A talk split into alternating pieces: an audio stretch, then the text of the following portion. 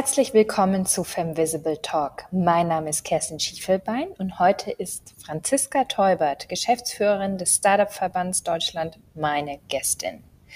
In den nächsten 30 Minuten sprechen wir über das letzte Einhorn in Berlin. Wir sprechen natürlich über den Startup-Verband, aber auch über Optimismus, denn gerade entscheiden sich wieder mehr Menschen für eine Gründung.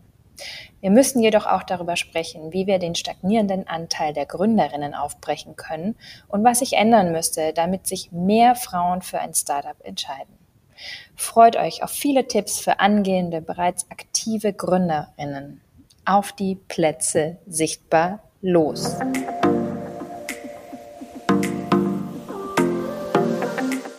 Herzlich willkommen zu einer neuen Folge von Femvisible Talk.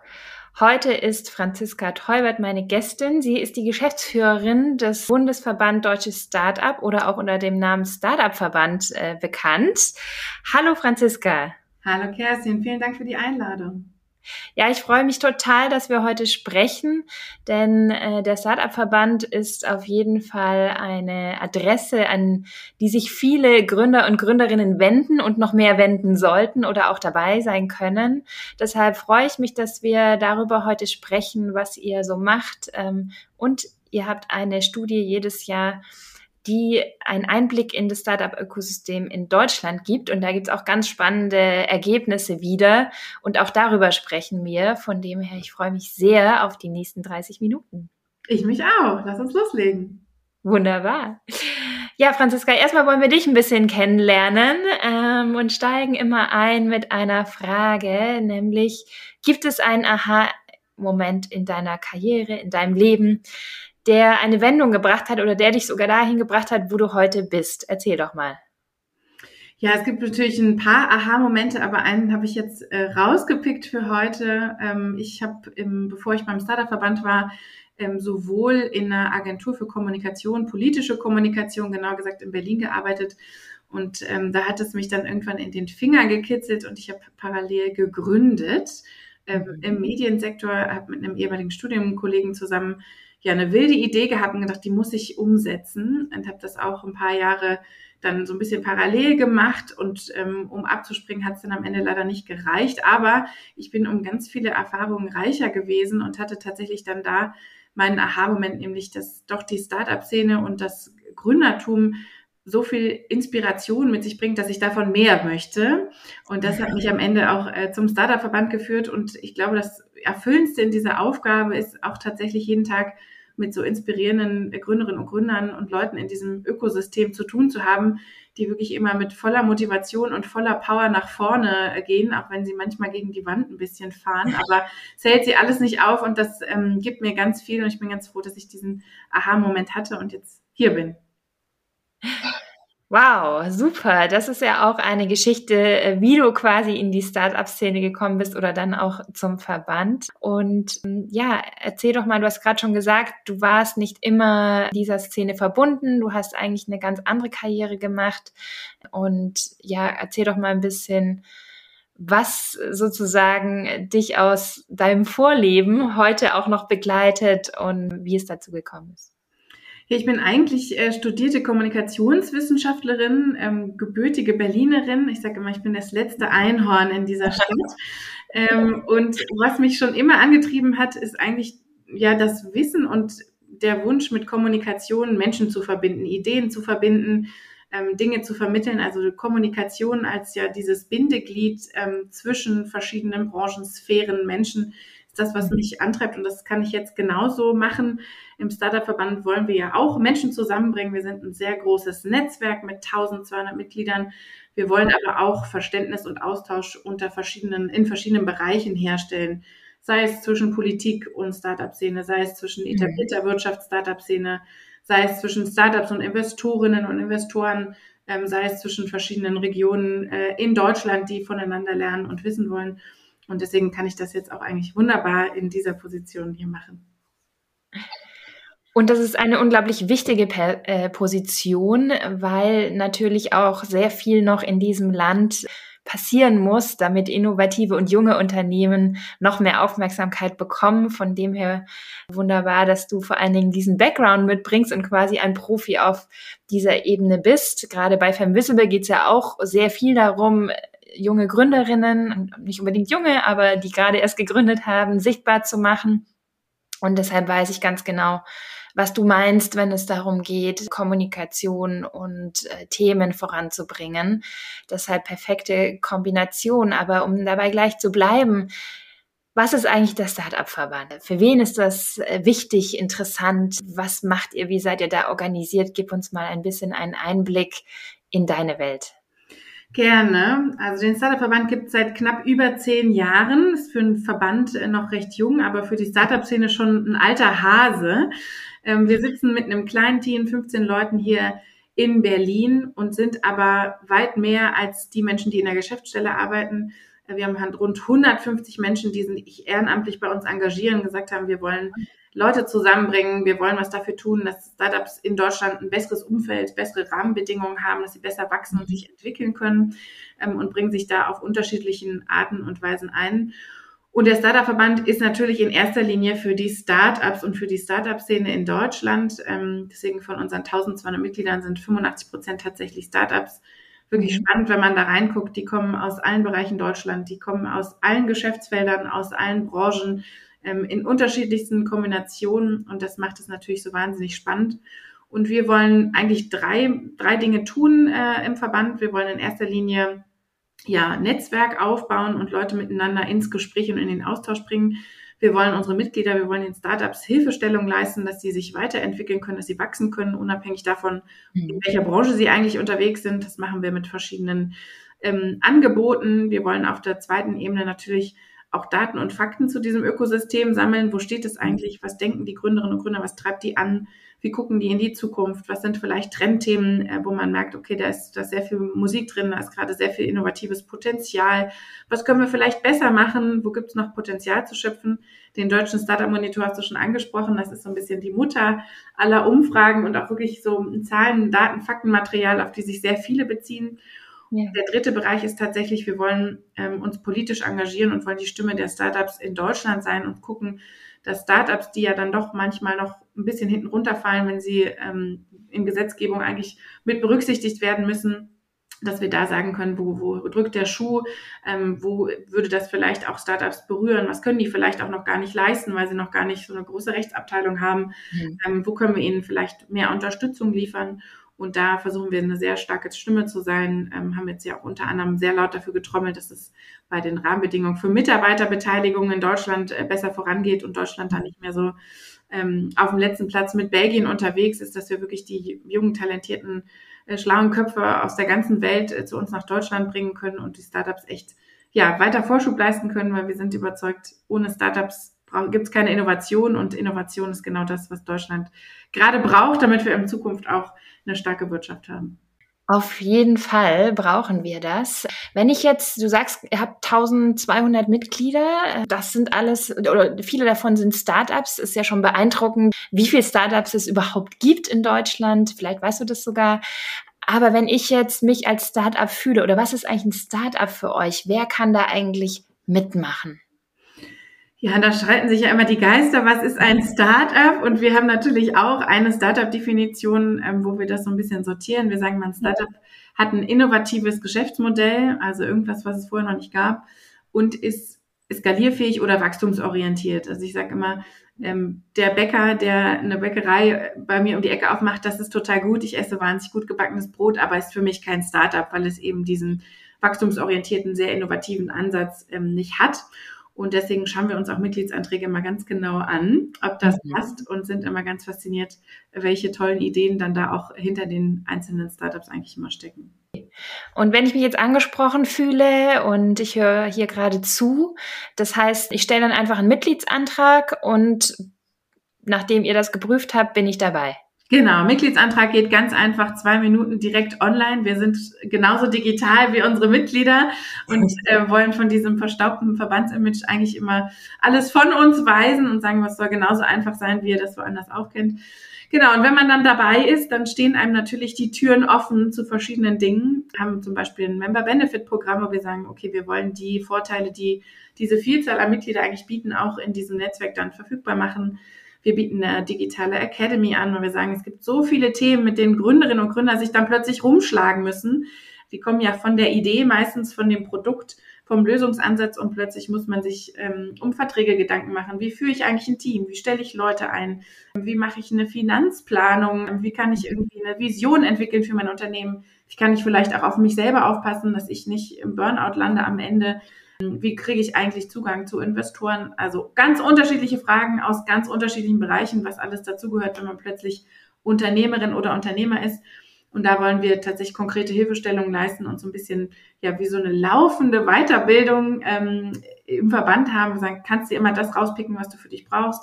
Bei uns findet man Vertragsvorlagen, weil genau plötzlich ist man in ganz viel Vertragsdingen äh, beschäftigt und ist vielleicht nicht Jurist oder Juristin. Ähm, da bieten wir ganz viel. Und dann gibt es natürlich Netzwerk, Netzwerk, Netzwerk, also Veranstaltungen ähm, vor Ort in verschiedenen Regionen in Deutschland, aber auch digital. Ähm, unser Highlight sind immer die German Startup Awards, einmal im Jahr mit großer Gala. Ich finde es immer beeindruckend, wenn sich alle dann im Black Tie, also mit Smoking und langem Abendkleid zurecht machen und wir echt ähm, mit 500 Gästen wie so ein sehr ähm, intimes Klassentreffen machen und eine tolle Stimmung haben. Und ja, also es gibt viel zu entdecken, wenn man bei uns Mitglied wird und wir hoffen, dass wir unseren Mitgliedern helfen können, einfach den nächsten Schritt zu gehen und sie auf diesem Weg des Start-up-Daseins begleiten dürfen. Das klingt sehr umfangreich für ein Team von 15 Menschen, die du erwähnt hast. Jetzt kann man bei euch ja nicht nur als Start-up mitmachen, sondern auch auf andere Art und Weise. Du erwähntest auch, dass die ehrenamtlichen Unterstützer. Äh, was hat es damit auf sich? Ja, also du hast gesagt, 15 Leute können nicht alles machen. Das stimmt, die machen schon wahnsinnig viel. Ich habe das beste Team der Welt, sage ich immer. Aber es gibt natürlich auch wahnsinnig viel noch drumherum zu tun. Also wir wollen in den Regionen, in den Bundesländern auch aktiv sein. Wir sitzen in Berlin, da haben wir natürlich nicht das Ohr an der Schiene überall. Ähm, deswegen ist ganz toll, dass uns Landessprechende in fast allen Bundesländern unterstützen, die gesagt haben, sie wollen ehrenamtlich vor Ort Ansprechpartner sein. Sie wollen vor Ort auch mit der Politik sprechen, äh, mit der Landespolitik weil ganz viele Themen eben auch landespolitische Themen sind. Ähm, die organisieren auch Stammtische und Netzwerkabende vor Ort, ähm, sind präsent auf verschiedenen Panels, um auch Positionen zu vertreten. Das ist ganz, ganz toll. Und natürlich gibt es auch wahnsinnig viele Ehrenamtliche, die sich mit ihrem Wissen einbringen, ähm, die sagen, ich bin gerne Ansprechpartner für verschiedene Themen, weil ich mich da einfach auskenne. Auch unser Vorstand ist komplett ehrenamtlich. Die machen in ihrem Dayjob einen sehr ausfüllenden anderen Job und im Ehrenamt engagieren sie sich eben noch dafür, dass Startups es noch besser in Deutschland haben und wir da die innovative Power besser heben können. Und ähm, das finde ich immer ganz, ganz großartig. Die haben Familie, Hobbys, andere äh, Dinge, die sie eigentlich damit anfangen könnten mit ihrer freien Zeit. Und die investieren sie sehr gerne bei uns und das macht uns sehr stolz. Ja, ich meine, äh, gerade Ehrenamt und solche Dinge wissen wir ja auch, sind nicht mehr unbedingt die beliebtesten Freizeitbeschäftigungen, gerade auch von jungen Menschen. Umso beeindruckender, welches Netzwerk ihr da geschaffen habt und es zeigt sicherlich auch, wie powerful das sein kann. Von dem her alle, die uns zuhören an der Stelle, es lohnt sich immer auf eure Webseite zu schauen, zu prüfen, ob es vielleicht Sinn macht, auch Mitglied zu werden. Und ich glaube, die eine oder andere Veranstaltung kann man auch als Nicht-Mitglied besuchen. Du nix, das ist schon mal ein schönes Zeichen. Und ich weiß auch, dass ihr äh, natürlich viel Kommunikation betreibt, wo man auch sehr viele Infos oder auch ähm, Input bekommt, der sehr wertvoll sein kann, wenn man vielleicht auch selbstständig ist und nicht unbedingt ein Startup. Von dem her lohnt es sich sehr, ähm, euch verbunden zu sein auf die eine oder andere Art. Ja, lass uns doch mal über den Startup Monitor sprechen. Ich habe den schon an der einen oder anderen Stelle auch zitiert, aber mich hat besonders beeindruckt, also ihr fragt dort immer, wie viele Startups machen da mit? Äh, die, die da 2000 machen mit, genau. Wow, okay. Ähm, und ihr fragt da sehr viele Fragen, die ihr jedes Jahr stellt und auch ein bisschen sozusagen den Puls fühlt. Wie ist denn eigentlich so die Stimmung? Ja, bevor wir den Blick auf dieses Jahr richten, will ich nochmal den Blick ein bisschen weitermachen. Wo kommen wir eigentlich her? Weil die letzten Jahre waren ja keine normalen Jahre, auch nicht vor allem für die. Startup-Szene. Also die Corona-Jahre, ähm, da gab es erst ganz viel Angst und alle haben so ein bisschen schockstarr, wahrscheinlich wie wir alle, gewartet, was da jetzt passiert. Das war 2020 und 2021 haben wir dann wahnsinnige Nachholeffekte gesehen. Wir haben gesehen, die Investitionszahlen sind durch die Decke gegangen, es wurde gegründet, also es lief wie geschnitten Brot, sage ich mal, in der Startup-Szene. Und jetzt haben wir gesehen, 2022 auch ähm, mit dem Angriffskrieg auf die Ukraine und dem ja, Folgen für die Gesamtwirtschaft global gesehen, ist das so ein bisschen wieder abgeflaut. Und jetzt 23 sehen wir, okay, wir haben, wir haben so einen Boden erreicht und jetzt ist die Frage, wo geht es hin? Ist das wirklich schon der Boden oder geht es weiter hoch? Und genau die Zahlen haben es auch gezeigt. Du hast es gesagt, die Investitionszahlen sind ja zurückgegangen, sind die Investoren und Investoren sind gerade sehr zurückhaltend, mhm. gucken sich genau an, in was können sie investieren, was halten sie noch ähm, ja für ein gutes Investment auch für die nächsten vier, fünf, zehn oder 15 Jahre. Ähm, es geht immer das, das Wort rum Profitabilität. Ähm, also Startups sind jetzt nicht mehr angehalten, nur bis zur nächsten Finanzierungsrunde einen Weg aufzuzeigen, sondern zu sagen, wie wollt ihr eigentlich in Zukunft auf einem ja, aufzeigbaren Weg Geld verdienen? Wie könnt ihr irgendwann dann in die schwarze, in die schwarzen Zahlen kommen? Und die Neugründungen sind auch ein Teil zurückgegangen. Wir freuen uns, dass sie diesem Jahr wieder ein Stück nach oben gegangen sind. Das heißt, die Leute sind wieder optimistisch und freuen sich auch da mit Mut äh, ins kalte Wasser zu springen. Und deswegen, die Lage ist angespannt. Es ist nicht so einfach, Geld zu kriegen wie noch in den letzten, in den letzten Jahren. Das merken auch die ersten Startups. Und ähm, ich sage aber immer, in der Krise liegt auch eine Chance. Ich habe letztens eine Gründerin auf dem Panel gehört, die sagte, sie glaubt, die Chancen sind noch nie so groß, jetzt das nächste Unicorn zu gründen, weil man eben in diesen Zeiten, wo es eben nicht alles so einfach ist und einem quasi das Investorengeld auf der Straße begegnet und man es nur einsammeln muss, mhm. ähm, wirklich sich die richtig guten Ideen durchsetzen, die richtig guten Unternehmerinnen und Unternehmer ähm, und da echt ja Skillset gefragt ist. Und deswegen glaube ich, die, die sich jetzt trauen zu gründen, die sagen, ich habe eine Idee, ich weiß, wovon ich rede, die haben gute Chancen, dass sie da gut durchkommen und es sollte niemand abschrecken, das jetzt zu wagen. Es ist immer ein Wagnis, unternehmerisch aktiv zu sein. Ähm, ich finde aber ein sehr erfüllendes. Und ähm, deswegen soll das niemanden abschrecken, sondern eher noch ermutigend sagen, jetzt erst recht. Das finde ich auch extrem wichtig, denn wir sollten auf jeden Fall dranbleiben. Und ich glaube auch in eurem Monitor kommt immer wieder vor, warum auch Menschen gründen. Da ist auch ganz viel gesellschaftlicher Impact dabei. Und ich glaube, genau das führt uns aus solchen Krisen, in denen wir gerade stecken. Und umso wichtiger, dass die schlauen Köpfe in diesem Land sich jetzt nicht abschrecken lassen und gegebenenfalls auch auf euch zukommen und fragen, wie kann ich das hinkriegen? Könnt ihr mir Kontakte machen? Wie kann ich da ein Netzwerk aufbauen, wenn ich vielleicht noch keins habe, wenn ich vielleicht nicht in den lokalen Bubbles unterwegs bin? Das ist auf jeden Fall etwas, was unglaublich wichtig ist, aber was man auch erst beginnen kann, wenn man sich selbstständig macht, sofern man dazu vorher noch nicht so viele Kontakte hatte. Absolut. Ich glaube aber auch immer, wenn man so anfängt, über seine Idee zu reden, auch wenn man noch nicht den fertigen Businessplan hat und wenn man irgendwie alles schon schwarz auf weiß hat und den Fünfjahresplan und alles ausgegoren ist, ähm, sondern wenn man eine Idee hat und da so ein bisschen länger drauf rumdenkt und kaut und sagt, ah, es lässt mich irgendwie nicht los, da anfangen drüber zu reden. Es gibt immer gute Impulse von außen, ähm, egal ob es erstmal Freunde und Bekannte sind oder man dann mhm. Geschäftspartner kennenlernt, die potenziell auch einen guten, guten Blick auf die Branche oder das Feld haben, in dem man unterwegs sein will. Man nimmt immer irgendwas mit und ich glaube, das ist so, ja, leider noch typisch Frau, dass sie erst so mit so einem ganz fertigen, perfekten Konzept rauskommen wollen ähm, und da ganz viel liegen lassen, was an Input und Impulsen eigentlich ja. noch dazukommen könnte, wenn man vorher im stillen Kämmerlein versucht, das alles selber auszumessen und auszurechnen und aufzuschreiben. Also bitte rausgehen, darüber sprechen und ähm, da baut man sich das Netzwerk von ganz alleine schon auf. Das ist auf jeden Fall wahr. Ich war dieses Jahr auch mal wieder auf vielen Netzwerkveranstaltungen. Auch sehr guter Anknüpfungspunkt, ähm, tatsächlich auf Konferenzen zu gehen mit Leuten.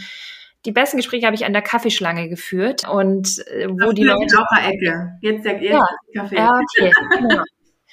wo die Leute einfach nicht weg können, weil die wollen auch ihren Kaffee und dann hören die einem ziemlich lange zu, habe ich festgestellt, oder man kommt in, in ganz interessante Gespräche. Auch ich habe den Menschen dort länger zugehört. Wollen wir nochmal zum Startup Monitor zurückkehren? Was sind so die Key Essentials, die ihr rausgearbeitet habt, die man wissen sollte oder die vor allen Dingen sehr viel Insights geben? Ja, ich, einen Aspekt hast du schon ein bisschen angesprochen, nämlich der Impact-Driven Aspekt. Und das finde ich ja auch das Inspirierende an der Startup-Szene. Fast die Hälfte sagt, sie haben zwar eine tolle Geschäftsidee und wollen damit auch irgendwann Geld verdienen, aber was sie eigentlich antreibt, ist, dass sie damit gesellschaftlich was verändern wollen, dass sie die ökologische Transformation voranbringen wollen. Also sie haben wirklich, wie sagt man heute schön, einen Purpose ähm, ja. Und es geht ihnen nicht nur darum, um harte Zahlenmaterial, sondern eine Vision von einer besseren Zukunft treibt sie an und das wollen sie mit ihrem Unternehmen äh, umsetzen. Und das finde ich wahnsinnig inspirierend und wir merken auch, dass das das Team mitnimmt. Und ähm, ja, was, was brauchen eigentlich die Startups, damit sie in Deutschland besser wachsen können, wenn das Umfeld gerade ein bisschen angespannter ist? Also dann geht es natürlich, glaube ich, wie uns allen. Digitalere Verwaltung wäre wunderbar und würde sehr viel Freizeit schaffen für unternehmerische Aktivitäten kann man ja. so sagen. Und sie brauchen natürlich gute Leute und das ist in Deutschland nach wie vor wahnsinnig schwer und wird immer schwerer, die richtigen Talente zu finden. Ich glaube, wir müssen da mehr tun, ähm, das Kapital an Talenten, was wir haben in Deutschland zu heben. Ähm, aber natürlich brauchen wir auch eine Fachkräftezuwanderung und da müssen wir einiges einfacher machen, damit tatsächlich die Startups, die ja häufig in sehr internationalen Teams arbeiten, ja. ähm, hier auch die Leute wirklich schneller nach Deutschland holen können, dass sie hier arbeiten können. Und das ist echt ein Wachstumshindernis ähm, für Startups in Deutschland. Da arbeiten wir noch mit dran, aber die Bundesregierung muss da jetzt auch ein bisschen mitziehen. Ja, da hoffen, glaube ich, sehr viele darauf. Nicht nur die Startups, aber wichtiger Punkt, Talente. Es gibt natürlich auch viele Talente in Deutschland. Wenn ich mir zum Beispiel die äh, sehr äh, mit Potenzial ausgestatteten Damen dieses Landes anschaue. Und trotzdem sind sie immer noch so zögerlich, wenn es darum geht, sein eigenes Unternehmen zu gründen. Dafür gibt es sicherlich auch Gründe. Wie seht ihr die Entwicklung? Wo stehen wir da? Ja, aktuell sind wir bei 21 Prozent Gründerinnenanteil in Deutschland. Da kann man sagen, sind wir was beim Viertel. Aber wir haben in diesem Jahr das erste Mal gesehen, dass wir keine Steigerung hatten. Also die letzten Jahre ist es immer ein paar Prozentpunkte nach oben gegangen. Für mich viel zu wenige, aber immerhin die Kurve hat ein bisschen nach oben gezeigt. Und in diesem Jahr scheinen wir auf einem Plateau gelandet zu sein. Das mhm. finde ich auch wahnsinnig traurig, weil ich glaube, Frauen in Deutschland sind so gut ausgebildet mhm. und kann genauso gut ein Business aufbauen äh, wie jeder Mann hier in Deutschland. Jetzt woran kann man überlegen, woran liegt es? Es gibt, glaube ich, verschiedene Faktoren. Frauen haben immer noch einen schlechteren Zugang zu diesen, ja, wie wir schon gesagt haben, Netzwerken. Deswegen bitte, bitte geht da raus und seid einfach präsent und traut euch, auch wenn nicht so viele Frauen im Raum sind. Ähm, die meisten fressen euch nicht. Es gibt auch wahnsinnig viele Frauennetzwerke mittlerweile im Startup-Sektor. Investorinnen, die gezielt in Frauen investieren, ähm, Acceleratorprogramme, die sich an Startup-Gründerinnen explizit richten, mhm. verschiedene Programme von Corporates, die Female Founders in den Blick nehmen. Da passiert schon einiges. Deswegen haben wir vielleicht auch einen Anstieg in den letzten Jahren gesehen. Dritte Herausforderung, warum Frauen, glaube ich, seltener gründen, ist, sie kriegen weniger Kapital. Ja. Also im letzten Jahr wurde in Männer neunfach mal mehr investiert als in Frauen. Wow. Das ist schon echt eine harte Zahl. Also die Frauen brauchen auch mehr Zugang zu diesem Kapital. Woran liegt das? Ich glaube, es liegt daran, dass wir zu wenig Frauen haben, die als Investorinnen unterwegs sind, die also mhm. auf der Schreibtischseite sitzen, die am Ende entscheidet, ich investiere in dieses Start-up und ich investiere in diese Idee. Und es ist leider, wie in den Vorständen auch, ähm, Thomas investiert in Thomas und nicht in Marie oder nicht so schnell. Da gibt es irgendwie noch Vorbehalte, deswegen Frauen müssen auch mehr in diesen Investmentsektor, in diese Branche vorrücken, damit wir, glaube ich, so einen Top-Down-Effekt sehen. Und das Dritte ist tatsächlich auch das Thema Vereinbarkeit. Wir haben in der Corona-Krise gesehen, auch die Gründerinnen waren diejenigen, die die meiste Care-Arbeit aufgefangen haben, als Kitas zu waren, als die Schulen zu waren. Ähm, wir haben das abgefragt. Äh, Gründerinnen, wie habt ihr eure Zeit investiert, als jetzt alles äh, zu war, als der Lockdown war? Ja. Die Gründerin ohne Kind haben plötzlich 150 Prozent in ihr Unternehmen gesteckt und die Gründerin mit Kind haben plötzlich nur noch 75, 65 Prozent in ihr Unternehmen gesteckt, weil sie es aufgefangen haben. Das ist ein, das ist ein großer, großer Faktor immer noch auch bei Gründerinnen und auch die Frage, Gründerinnen sind im Durchschnitt so 36, wenn die gründen. Ja. Das ist meistens auch eine Zeit, in der man neben einem Unternehmen auch eine Familie gründet, wenn man eine gründen will. Und ähm, da müssen wir mehr tun, dass die am Ende auch finanziell abgesichert sind. Wenn ich den Mut habe, mich selbstständig zu machen, vielleicht Arbeitsplätze geschaffen habe, auch eine Verantwortung dafür trage, dass wir die Frauen da auch besser unterstützen, was Mutterschutz angeht, was flexible Elternzeit und Elterngeldregelung angeht, was eine Absetzbarkeit von Betreuungskosten angeht. Ja. Bei 360.000 fehlenden Betreuungsplätzen in Deutschland, wie soll die Frau das hinkriegen? Da scheint eine Lücke zu sein und ich kenne keine Gründerin, die gesagt hat, ich bin ein Jahr ausgestiegen, ich habe mich nicht um mein Unternehmen gekümmert. Ja. Wunderbar. In den meisten Fällen sind die so schnell es geht wieder am Schreibtisch und versuchen beides irgendwie hinzukriegen. Und da müssen wir ihnen ähm, mehr helfen, weil ich glaube, wir brauchen auch die Perspektive der Frauen als Gründerin in Deutschland, um wirklich gute Produkte zu entwickeln und Lösungen zu entwickeln, die diese vielfältigen Aspekte und ähm, Perspektiven da einbringen. Ja, du sprichst da ganz wichtige Faktoren an, die wir natürlich auch bei Femvisible gespiegelt bekommen. Ähm, hier bewerben sich ja sehr viele Frauen, die gegründet haben oder sich selbstständig gemacht haben. Jetzt müssen wir quasi den kleinen feinen Unterschied hier benennen, weil der auch bei euch wichtig ist. Aber auf beiden Seiten sieht man, dass es für sie eine sehr große Herausforderung ist, die Vereinbarkeit, die Care-Arbeit oft unter einen Hut zu bekommen. Und ich habe so den Eindruck, Frauen gründen ein bisschen anders. Die gehen da ein bisschen anders ran. Es gibt die großen Visionären, die vielleicht auch schon ein bisschen mehr Erfahrung haben und die richtig bold reingehen. Und dann gibt es die, die von unten kommen und irgendwie so ganz klein anfangen, vielleicht auch nebenberuflich oder wie auch immer und versuchen, sich ähm, erstmal heranzutasten. Die kommen wahrscheinlich auch in der Zahl 21 Prozent gar nicht unbedingt vor. Ich habe äh, gelesen, dass 45 Prozent aller, die sich selbstständig machen, Frauen sind. Das heißt, irgendwie haben sie ja den Mut, tatsächlich aus einem gesicherten Arbeitsverhältnis herauszubrechen, aber nicht unbedingt ein Start-up zu gründen. Und ich glaube, äh, also quasi groß zu denken, eine Gesellschaft zu gründen. Und ich denke, da ist auch Faktoren, nicht nur die Vereinbarkeit, aber auf der anderen Seite auch Themen, wie sie tatsächlich zu motivieren, groß zu denken, mutig zu sein, sich nicht klein zu halten. Da ist wahrscheinlich auch vieles in der Vorgeneration steckt da noch drin. Wir hatten auch nicht sehr viele Vorreiterinnen, Frauen, die ähm, gegründet haben. Und deshalb äh, glaube ich, dass Frauen auch ein bisschen anders gründen und dass das jetzt anders gründen, aber durchaus Unterstützung braucht, damit wir sie ihre Ideen noch größer machen, damit sie tatsächlich bei euch irgendwann Mitglied werden. Absolut. Ich glaube, da braucht es vor allem ähm, auch Peers. Ne? Da man sagt ja immer, man braucht jemanden, mit dem man sich austauschen kann ähm, und jemand, der selbstständig ist, also entweder allein äh, Unternehmer oder aber auch mittlerweile Mitarbeiter hat. Man braucht immer jemanden, mit dem man mal was sparen kann, der auch motiviert, ähm, mhm. an dem man sich wenden kann, man sagen kann, ich, ich muss eine Entscheidung treffen, ich weiß gar nicht, was die bessere Entscheidung ist, kannst du das mit mir so ein bisschen ähm, ja, durchsprechen. Manche wenden sich dann an den Coach. Ich glaube, es braucht auch wahnsinnig guten Austausch mit jemandem, der in der gleichen Situation ist. Also das Peer Learning ist ja unter Startups wahnsinnig beliebt. Deswegen sind diese Acceleratorenprogramme ein Aspekt ist immer das Coaching, die Experten von außen, aber ein wahnsinnig wichtiger Aspekt ist eigentlich Menschen in der gleichen Situation neben sich zu haben und zu sagen, wie machst du das eigentlich? Und jemand, ja. sagt, ich habe ein Tool gefunden, mit dem man das super mal kann. Ach super, zeig mal. Oder ich hatte auch ein Gespräch mit einem Mitarbeiter, das habe ich so geführt. Oder ich musste auch mit irgendwem sprechen über Finanzierung. Das war meine Strategie. Wie verhandle ich eigentlich? Ich glaube, das ist wahnsinnig wichtig, eben nicht allein im stillen Kämmerlein zu sitzen. Und das fällt Frauen immer noch schwer. Umso besser, dass es jetzt Programme gibt, wie den Grace Accelerator zum Beispiel, ja. die sich explizit darauf konzentriert, Frauen in den gleichen Situationen zusammenzubringen. Und da entstehen wahnsinnig starke Netzwerke. Absolut. Und ich glaube, wir müssen auch andere Wege ja, mehr in den Blick nehmen. Also es gibt auch viele Gründer, aber auch Gründer, die bootstrapped ihr Startup aufbauen. Also das heißt, sie wollen keine äh, Venture Capital Finanzierung aufnehmen, sondern sagen, ich möchte aus dem, was mein Startup erwirtschaftet, weiter wachsen und das reinvestieren. Es gibt wahnsinnig erfolgreiche Beispiele und vielleicht ist das auch ja was, was Frauen ähm, mehr liegt. Ich glaube, es gibt für beide Wege Argumente und es kommt darauf an, wo will ich mit meinem Unternehmen eigentlich hin.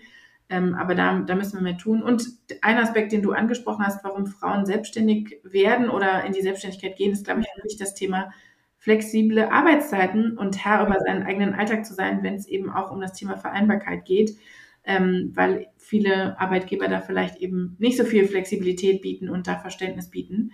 Ähm, umso wichtiger finde ich wirklich, dass wir da auch auf politischer Ebene was ändern. Wir engagieren uns da ja mit anderen Verbänden stark dass wir, wie gesagt, Mutterschutz und Elterngeld auch auf die Bedürfnisse von Selbstständigen mehr ähm, ja, mhm. zuschneiden. Und das ist, glaube ich, echt ein großer, großer Hebel. Wenn wir das umlegen können, dann sehen wir auch mehr Gründerinnen und mehr selbstständige Frauen ist ja eigentlich auch Wahnsinn, dass Frauen dieses große Risiko auf sich nehmen müssen, um tatsächlich Vereinbarkeit möglich zu machen, obwohl das ja gar nicht heißt. Ich meine, ich weiß, was es heißt, ein Unternehmen zu gründen. Ich wüsste nicht, wie das vereinbar wäre mit einer äh, gleichzeitigen Familiengründung. Also man denkt ja irgendwie, das ist sehr flexible, so flexibel ist es dann auch wieder nicht, außer ähm, man steht da drauf, dass man seine Abende dann nochmal in der Gründung oder im Unternehmertum verbringt. Aber ich glaube, es ist eher eine Doppelbelastung am Ende. Aber dass die überhaupt funktioniert und äh, Frauen sich deshalb selbstständig machen, ist vielleicht nicht der beste Grund oder ist schade, wenn das dann der Grund ist an der Stelle. Auch wenn wir natürlich trotzdem happy sind, wenn da super Ideen dabei rauskommen. Ich glaube, wir könnten noch unglaublich lange und unglaublich viel über dieses Thema sprechen. Ich freue mich auf jeden Fall, dass der Startup-Verband auch die Frauen und die Gründerinnen im Blick hat. Ich weiß, dass es dir selber ein Herzensanliegen ist. Gerade bei Femvisible gefragt, 45 Prozent, die bei Femvisible in der Instagram-Community sind, interessieren sich für das Thema Selbstständigkeit oder träumen davon. Damit das kein Traum bleibt, was, was hast du für einen Tipp gerade in dieser Zeit, wo viele noch vielleicht zweifeln und sagen, soll ich genau jetzt gründen? Ja, da will ich auch einen Tipp äh, ja, weitergeben, der mir auch selber immer hilft, ähm, nämlich sich zu fragen, was im schlimmsten Fall passieren kann. Mhm. Ähm, wenn man diesen Schritt wagt und es ist immer ein Wagnis, es hat was mit Mut zu tun, ähm, was das Schlimmste ist, was passieren kann, wenn man diesen Traum vielleicht in die Tat umsetzt. Und ich glaube, wenn man sich das einmal ausmalt, dann merkt man, das Allerschlimmste wird nicht passieren. Vielleicht scheitert man und es funktioniert nicht dann sucht man sich eine Anstellung ähm, und geht zurück in die, ja, in die Anstellung selber. Oder aber, ja, man muss dann den anderen sagen, dass es nicht funktioniert hat. Ist das dann so schlimm? Das ist, glaube ich, mein Tipp zu sagen, okay, was ist das Worst-Case-Szenario, wenn man es umsetzt? Und wenn das sagt, okay, da, damit kann ich umgehen, dann bitte springen und dann rausgehen und über die Idee reden, auch wenn sie noch nicht 100 Prozent und von 700 Ecken ähm, durchdacht ist, bitte rausgehen, mit anderen drüber sprechen, sich da mal so ein bisschen vorfühlen und wenn sich jeder kleine Schritt gut anfühlt, dann einfach den nächsten machen. Ein wunderbares Schlusswort. Ich danke dir sehr für die vielen Insights, dafür, dass wir heute sprechen konnten und ja, wünsche dir alles Gute. Danke dir auch. Vielen Dank für die Einladung, Kerstin. Sehr gerne. Das war eine weitere Folge von Femvisible Talk. Ich hoffe, ihr fühlt euch inspiriert, ermutigt und hattet genauso viel Spaß wie ich. Abonniert uns gerne auf den üblichen Kanälen überall dort, wo es Podcasts gibt. Und lasst euch über neue Folgen informieren. Danke, dass ihr euch heute die Zeit genommen habt. Und wenn ihr mögt, hören wir uns mit der nächsten Folge wieder.